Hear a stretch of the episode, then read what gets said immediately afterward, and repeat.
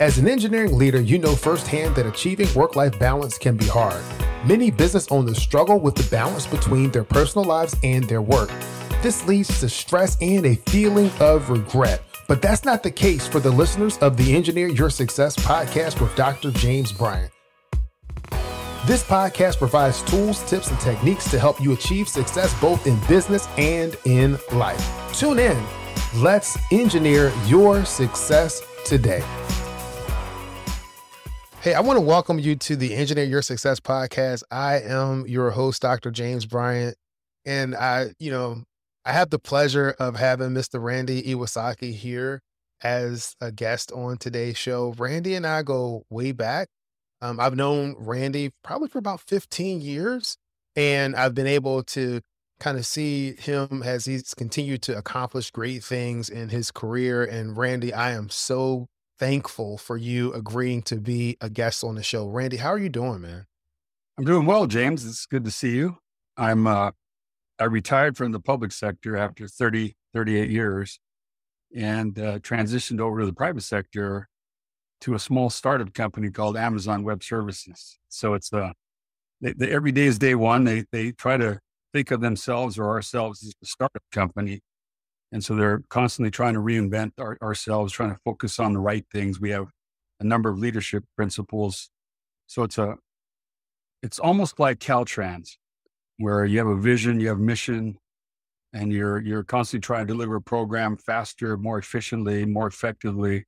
I think that's that's one of the, the kind of parallelisms that I see between the public sector and the private sector is is constantly reinventing ourselves, making sure we're focused on the right things. And so it's been a whirlwind of um, almost two years, uh, but other, I'm doing I'm doing really well. So thanks for asking, James. Well, well, that's good, man. And so, you know, tell the listening audience a little bit more about yourself. We'll include your bio is going to be um, in the show notes. It's going to be there with the write up, but just to give people a flavor in the background of the internationally acclaimed speaker that you are. If you're asking how I got started in the in the public sector business of civil engineering, is many. I grew up in the Central Valley of California, and my father was um, owned a gas station and a repair shop. So we, I, I grew up working on cars in the Central Valley of California. It gets very cold in the winter. Mm-hmm. It gets very hot in the summer. And I remember telling my dad that, you know, it's very cold today, dad. And he would say, you know, civil engineers don't have to work outside. They can work inside in a heated office during the winter. And then during the summers, I would say, God, it's, it's hot out here, dad. And he'd say, you know, civil engineers, they can work in air conditioned office when it's, it's summertime and that was his way of saying, you, you can work here at the shop the rest of your life and take over the shop, but there's probably a better place for you. And my uncle was a professor at Colorado State in civil engineering. And we used to visit him every now and again, and he would take me to the, the lab and show me the projects that he was working on. And I thought to myself, my uncle can do it, I can do it. Now he yeah. was a he was a PhD type like you. He was very smart.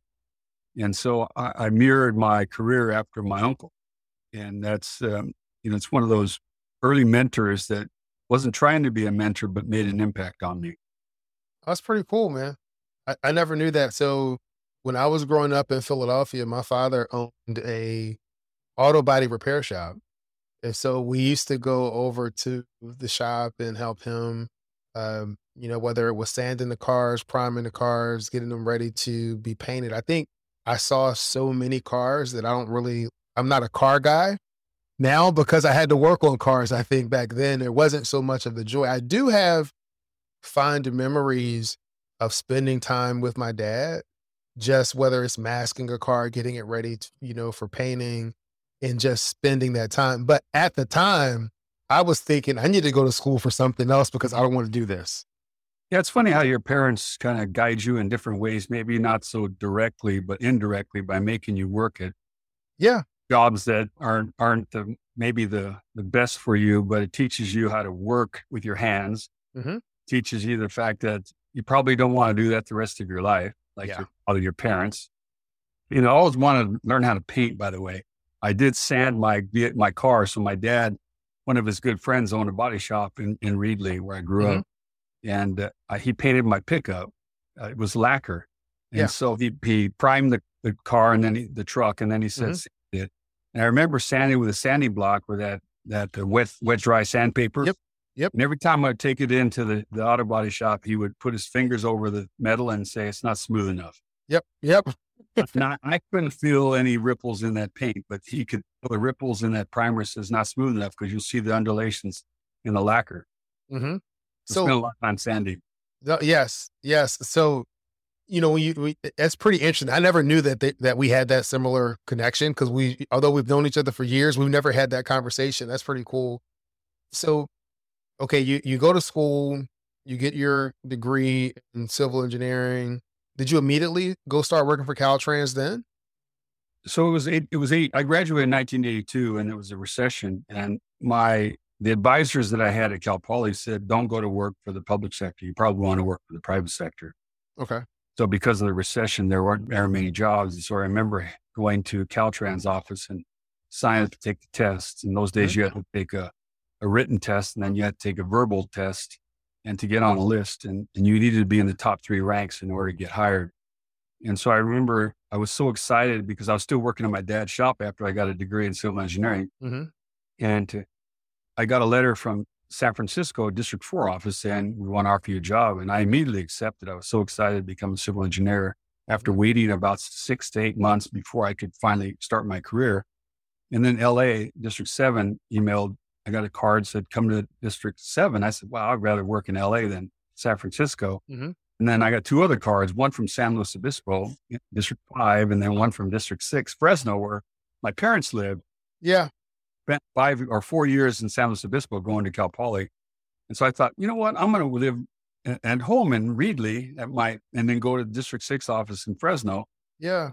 So I did that for the first couple of years until I bought a house in Fresno.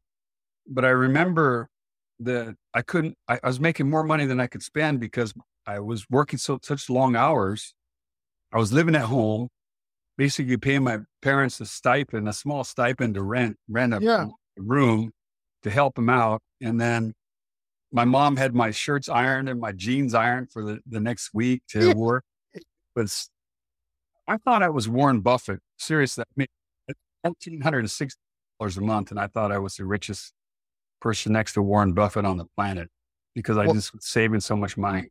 Yeah, well, it's not so much. It's not how much you make; it's how much you're able to keep, right? And how much you're able to invest. And so, you were in a situation, you know, where you were able to kind of be there with your family. You were able to help them out, and you had all of the the comforts of home. I, that was pretty cool, man.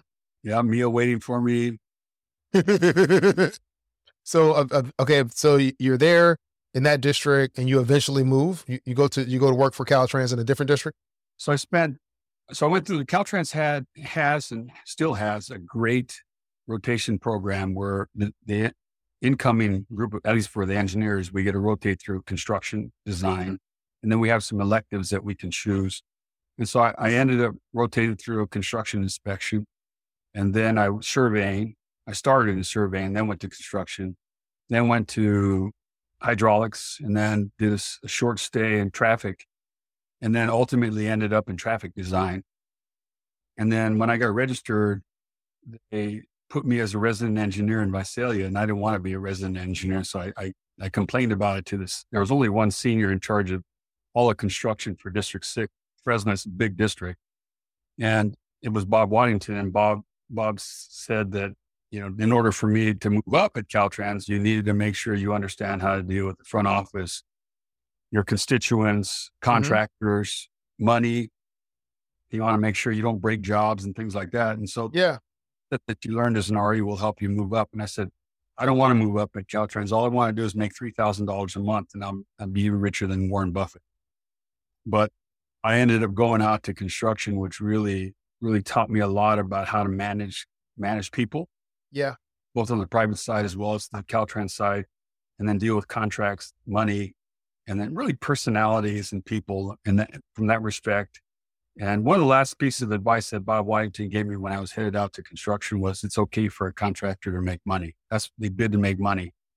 So in essence, don't don't short shrift the contractor and think that's a big victory because you might if you put the contractor out of business, especially subs Yep. and their DBEs, pretty soon you don't have any contractors bidding your work. And you wonder why, where, where did all the contractors go? Well, they're not bidding your work because you put them out of business or they don't want, they don't want to bid your work anymore. So I thought that was a really good piece of advice from Mr. Waddington. Actually, he moved from Fresno and now he lives here in Contra Costa County. So oh, cool. I, he and Sherry out for lunch one day. Thank him for being a mentor to me, even though I didn't want to go and ultimately had to go. I mean, it was a very good career move for me. So, so wait I, a minute. I, so so wait a minute. I just want to make the, you, you you go from you know getting fourteen hundred dollars a month. You're you're saying all I want to do is to make three thousand dollars a month. I'm good. So you go from that to being like the director of Caltrans. So t- tell us a little bit more about that journey and what were some of the success principles that, as you look back, you were able to kind of pick up and glean to help you along your career? I think first of all, I had great mentors. Pretty stubborn, and when I am headed down the wrong path, I don't always admit it. And my mentors would tell me that I'm going the wrong direction, or these are the things that I need to do in order to improve my improve myself. And I actually still call Dick Weaver's a good mentor of mine. He lives in Montana. I call him every year, actually more than once a year we talk and I call Bob Waddington. I met him for lunch. Uh, Bob Coleman's another big mentor of mine. I call him every holiday season to talk to him and cool. Patty and thank him for being a mentor. But I think my career was really directed by the mentors at Caltrans because one of the problems we had at Caltrans is when Governor Brown was the first was governor a long time ago in his 1st mm-hmm. first eight years. At the end, he laid off a number of because I would imagine it was a bad budget cycle she laid off the middle managers and the young people at Caltrans. So when I got there in, in 83, there was no middle managers. It was either, either very old or you're really young. And so the very old, the, the seasoned veterans knew that they had to get the younger group ready to go to take their places. And that's really what I love about Caltrans and what taught me about in those days about succession planning. It's important to make sure that you have people that are ready to go take your place because you never know when you're going to leave. And you want to leave that, or any organization better than when you found it. Yeah. And that's what they really taught me. So I was sent to, to Sacramento in 1990 to start project management with a group and, and we implemented project management. And so we, we developed a, a, training center called the Project Management Academy. Mm-hmm. Have a manual on project management and we developed that and it really it, we started focusing on project delivery and using project management tools project controls tools and it was really really helpful for me in my career. At banowitz marketing we succeed when you succeed. Build a thriving family business with great marketing that actually works. How? Start with comprehensive marketing direction and a clear action plan then get attentive expert help and choose whether that help comes as done for you services or as done with you guidance. Visit us at thrivingfamilybusiness.com to get started today. Okay. That is cool, man. I, I, I'm, you know, by the time you and I got together, you were already the, I think you were already the head of Caltrans and you were working on a TRB committee with SHRP 2. I think I was the deputy director in charge of maintenance and operations when we met. And That's true. I worked on, and I love research. I, I love TRB. I, I volunteer my time for TRB because I tell the young people that ask me about why is TRB important to me is because you get on these panels where the topic is is a passion of yours, but it's also a passion of practically everybody or not or all the people on that panel. And you learn so much in the interaction as you develop the research results. And it's been a very good part of my career is, being part of the Transportation Research Board.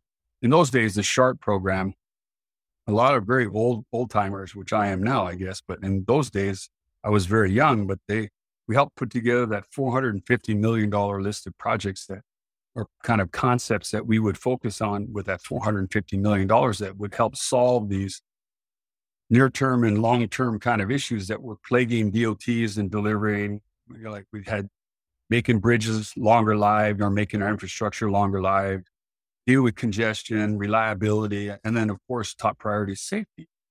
And then I think, if I remember right, Congress cut the allocation in half, but we still went with the renewal program, which I led for two terms, the reliability, capacity, capacity and capacity, safety. Yeah, and safety. A lot, lot of great outcomes, but I, I still think, and I'd love to know your, your thoughts on this. I still think the renewal program was the best. I think we had 38 different projects that we delivered, like jointless bridges, uh, composite pavements, things like this that would help further the art of the possible for, for transportation people yeah. in the next generation. So I, I, think some of those are still, they're still using those tools. Yeah, they are. Improving on those tools. Some of those tools are, are still being used. I know a lot of those things were taken up by the Federal Highway Administration and AASHTO in terms of moving towards implementation. And as I look back on my career, it's really great to be able to see products that I worked on that I shepherded through the process from the initiation of the research to the completion and helping with impl- implementation, seeing those things actually being used in the field. That is a great feeling when they use the results of the research for actual projects in the field. That that is that is really cool. Yep. So it's it's really cool being able to make that connection. So for some folks that may not be familiar with the transportation arena, we're talking about uh, the Transportation Research Board. Um, we're talking about the American Association of State Highway Transportation Officials. We're talking about the Federal Highway Administration. All of these players in the national that are involved in national research. What Randy and I are kind of having this discussion in a particular program where Randy and I met was the Strategic Highway Research Program 2 and we were working on the SHRP 2 renewal focus area. Uh, you know, Randy, you bring back fine memories of the, the, the meetings that we've been involved in. But you know, looking at your career, so you left Caltrans, you went to Contra Costa County. You now you've left the public sector and you're working in the private sector. Earlier, you talked about that transition, how it reminds you a little bit of Caltrans, but how you, you're kind of working through every day like a startup. So let's talk about what exactly are you working on these days? What's happening now? So I lead the transportation vertical at Amazon Web Services, and we focus on anything that moves people, goods, and services. On it. So we focus on airports, seaports, transit agencies, parking, DOTs, uh, DOVs, mm-hmm. MPOs and COGs, and toll roads. So mm-hmm. in transit. So that's the eight sub verticals. And we're we're really hired as business development managers, but we we focus on on getting into talking to agencies personnel about modernization of their IT functions, data storage, data analytics. Okay. And I think the transition period for me was when I was at the Contra Costa Transportation Authority, we always used to compete for US DOT grants. We only had 20 people, but we, we, we thought of ourselves as fighting above our weight. Mm-hmm we, we go toe to toe with just about anybody in the, in the nation to try to go after those precious research grants. And we ended up getting the automated driving system grant and put together a $30 million proposal, but we had to store connected vehicle data. And so autonomous stuff, when I interviewed them out at Gomentum Station, uh, the largest secure autonomous vehicle test bed in the United States, which I founded in probably 2013. Mm-hmm uh, they said that these vehicles put out about 20 terabytes of data an hour. And so I asked my team, which you have two options? Do you want to give up your offices for server racks or would you like to, let's go to the cloud? And so they came back, boss, we're going to go to the cloud. I, I said, well, analyze which is the best cloud. And they came back and said AWS, Amazon Web Services. So I said, go get the account manager. And it was Rob Cassetti. And so Rob came in with Scott Braley, and and we ended up negotiating a contract. And then the team said, "Hey, Randy's going to retire here pretty soon." And then they asked if I was interested in leading the transportation vertical, which of course I said yes, because as you know, and I think you're as well as through the time that we were together at um, working on TRB issues and SHRP 2 specifically, you really see how how technology can help leverage and enhance the ability to do things like safety, or, or throughput. I mean, it's it's amazing the, the amount of leverage power if you have the right technologies that you can accomplish. And I've seen that over my career. So I was really excited to at least compete for for a job. And then ultimately I was really excited when I got the job. Yeah. That's great, man. And so I think to further that, that there's just really a, a great opportunity to think outside of the box and think about the art of the possible when it comes to safety, for example. I think that I remember back when Secretary Mineta first was appointed back in 2001, mm-hmm. he, he said, safety is my top priority. And I think right around 43,000, there were 43,000 uh, fatalities on our roadways in the United States. I think last year was close to 43,000 fatalities on our roadways in the United States. And that's 20 some odd, 21 years ago. Yeah. And the three E's, while they're, they were important, engineering, enforcement, and education, I think that the technology leveraging aspect is going to really help us drive that fatality rate to zero. And I think working together with the three E's and technology, we'll be able to achieve that goal of nobody dying on our roadways in the United States anymore. Hi, this is James, and I want to give you a personal invitation to come to the next Success on Ramp.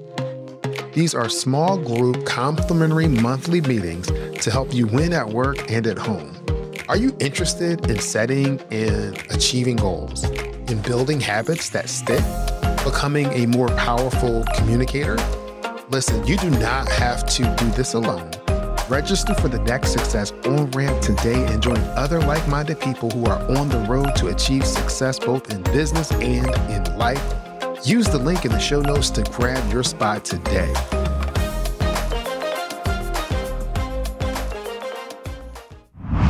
So, learning to leverage technology to help us achieve our goals in transportation and in life, and, and how you know technology can absolutely be leveraged to our benefit. Absolutely, I, I think that's that's an area that we could do more work with and work on mm-hmm. together.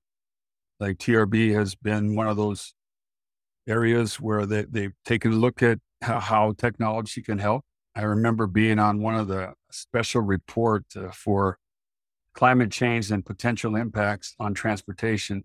And you look today, that report's old now, but when I, we worked on, we talked about it's going to get hotter. Mm-hmm. It's going to snow less in areas or snow more in areas.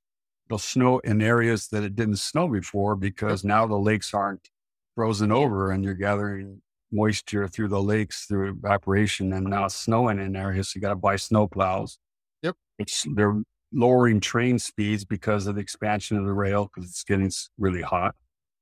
And so I see a lot of uh, the work that we did a long time ago is starting to pay off. And people would look at that and then figure out, okay, and then how do we stop this increase in greenhouse gases? How do how do we deal with that? Well, it's going to, part of it's going to be technology. So, so, so how do you see that? You know, or do you have any examples or your thoughts on moving into the future. So 10 years from now, you know, I'm I'm going to be giving you a call as you're one of my mentors and be like, Randy, I want to thank you for being a mentor. It's just really been cool.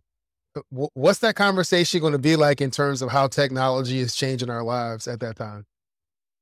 Well, hopefully it's it's it's a positive conversation. Hopefully technology has helped us our, in our daily lives. I think I'll, I'll use automation as a good example. When okay. we started testing self driving vehicles and we were looking at level five, level four, kind of level three, even, we said, oh, yeah, we're going to, de- uh, the automobile manufacturers will deliver level four vehicles in X amount of years. Mm-hmm. And we passed that date and they're still not out. Why? Because the environment is more complex. But I think what you're going to see is, is as we progress and we start using automation in areas like delivery or in long haul trucking or other areas, commercial areas, you're going to see some great impacts on the ability to deliver goods, the ability to get to goods in underserved areas, the ability to provide mobility options in underserved areas. And I think that's it's going to be a good conversation in 10 years. I see we'll talk a little bit about in 10 years, probably a reduction in, in, in an increase in safety. I mm-hmm. see more cities are focused on vision zero plans. Mm-hmm lower speeds, but get people to where they need to go within a reasonable time. Yeah. And not killing people uh, along the way. I, I, just, I just see a, a great conversation in 10 years about the ability to leverage the technology that's going to be available then. And it's going to be a good story. what one thing I would add is if you look look about 14 years ago, the, the invention of the deployment of the iPhone, mm-hmm. activity in pocket. So you look at innovation is pretty linear, flat over the first since 1800s. We're still cutting ribbons on rail expansion, and that's 1800s technology. But you look at that, and you look at back 14, 14 years ago, Steve Jobs in, in wherever San Francisco said, "I'm introducing iPhone." You look at the technology, the, the innovation has just skyrocketed. It's gone way up. And I only wish that I was 20 years younger to take part in the next 20 years of leveraging that technology because I think so. That's so, do you think that time. the the exponential growth was a result of the technology enhancements, or was that dri- were, were the enhancements driven by the demand? No, I, I think that the the technology drove innovation. You have connectivity in your pocket, so you the TNCs wouldn't be around if you had to put a drop a quarter in a machine or make a phone call from a phone booth in order to get mm-hmm. a car to come pick you up. I mean, that's that's just not going to happen. You look at you look at some of these on-demand ride services, these platforms that are developed. It's it would be impossible without that connectivity, and so the younger people are using that connectivity to develop things like Airbnb. Mm-hmm. You, can go rent a, you can go rent a house somewhere for a vacation. You can actually we're, we're looking at maybe renting out our swimming pools. There's an app where you can out your swimming pool for, wow. for an. So, I've, never, I've never heard of that one. That's that's a new one for me, Randy. Know, these things, these these things would not be possible without that connectivity, that personal connectivity. And, and what I would say is that the connect. I don't know if the companies would have been driven to continue to innovate if there wasn't demand. I'm, I mean, I know they had to see some demand, but demand has to absolutely be there for people to buy the products, to use the products, to be able to continue to support that innovation. And whether that demand is immediate or five years down the road, you know, that, that company is looking and forecasting where is that demand going to be? Well, I don't think startups do that. I, I think when you think in terms of, I'll use Uber, and if my story is correct, hopefully, the two founders of Uber are sitting in Paris, I believe, and they wouldn't, they couldn't catch a cab. And one of them said, "Wouldn't it be great if only we could hail a cab using our phone?" Wouldn't it be great if? So that's a great way to start your conversations about a problem you're solving is wouldn't it be great if we could, whatever? Mm-hmm. I think you look at that and it would not have been possible without connectivity, without personal no, connectivity. Yeah, I, I don't disagree with you. I think you absolutely have to look at what problem that you're solving. And when you're crystal clear on the problem that you're solving, that is definitely that puts you on the path to continue to create and to innovate and to provide what your customers need and what they want. Yeah, we have a great pro- process here called working back. So we work backwards from the problem. So we really spend a lot of time up front working backwards on defining what the problem is we're really trying to solve. Because many times we try to solve a problem and we get down to the end, it's really not the problem. We wasted all that time. So we spend more time up front working on definition, and then it's easier in some cases to solve the problem. So it's it, you're actually trying to solve the right problem that, rather than just figure out guessing what the problem is. Hey, this is James, and I'm here to help you win at work and at home. Let's connect. You can use the link in the show notes to schedule a complimentary session. We're going to walk through the steps that it's going to take for you to start thriving so you can engineer your success and live the life that you love. Come on, sign up today. No, I mean that that is cool, uh, Randy. I, I, really appreciate your time, uh, spending some time catching up and talking to me. Are, are there any other parting words or success principles that you could share with our audience? I think it, if you're a young engineer I, gave a, a, speech the other day for the ASCE Region 8 mm-hmm. Awards Banquet in Spokane, Washington. And I do this every now and again. When I'm up there and I ask, because there's students there, they're sponsoring a number of scholarships. And I ask, where are the students sitting? Or would you please raise your hand? And typically the students are all at one table. Yeah. In this case, they were all in one table. And there was a guy to my left, and not the head table in front of me, but the one next to it on my left when I was looking out at the audience. I said, I could see one thing for sure here. This guy was late. And am I correct? He said, Yes. Oh, I was late to the event. I can tell that because you're not there with your friends. You're actually the smartest or the luckiest guy here. Why? Because everybody at your table are people that are going to hire you one of these days. So you want to pass out your card. You want to get to know or get their card and get to know them so that there could be intern opportunities and or ultimately a job opportunity. And you've other people in the back, students, you need to mingle because these other people tables, these are the people that are going to hire you one of these days. And you don't really think about that. You want to go to a, an event like that. You want to hang out with your friends. Yeah. Uh, but you never know when there's a great opportunity and someone can open a door for you that you're sitting next to and all you did was just get their card and start a relationship. There's a young lady that wrote a book that I met her back in uh, probably 2015 at the ITS World Congress in Bordeaux. And she asked me these kind of questions. And I, I said, networking is really important to me. Mentoring is really important to me as well because I was mentored, heavily mentored because I needed a lot of mentoring growing up but uh, it's it's important to me, and I spend time doing that. And so she's actually finalizing her book, and there's a quote in there about just that. It's about networking and don't sit in the same place. Don't sit where you feel comfortable. Sit maybe at a, at a function where you don't know anybody at the table, and talk about what you do and what your passions are. And you might be surprised that later on there may be a door that's opened by one of the one of the people at the table and or maybe a job offer. And you just you just never know these things. But try that. I would I tell you if you're a young person starting out in the industry, try that. It, it might help you later on in life. No, that is great, man. I, I really appreciate your time. Appreciate that advice. And I'm going to end this podcast episode like I end every episode. And that is many people know what to do, fewer people know how to do it. And there's a select group of people that actually follow through and do it. Those people are able to execute and live a life of meaning and live out their dreams. Randy Iwasaki, I want to thank you for being part of that select few. Thank you for your time for this interview. Thanks for the invite. Thank you for listening to Engineer Your Success with Dr. James Bryant. Do me a favor and subscribe to the podcast. Leave a five star review on Apple Podcasts or your favorite podcast player.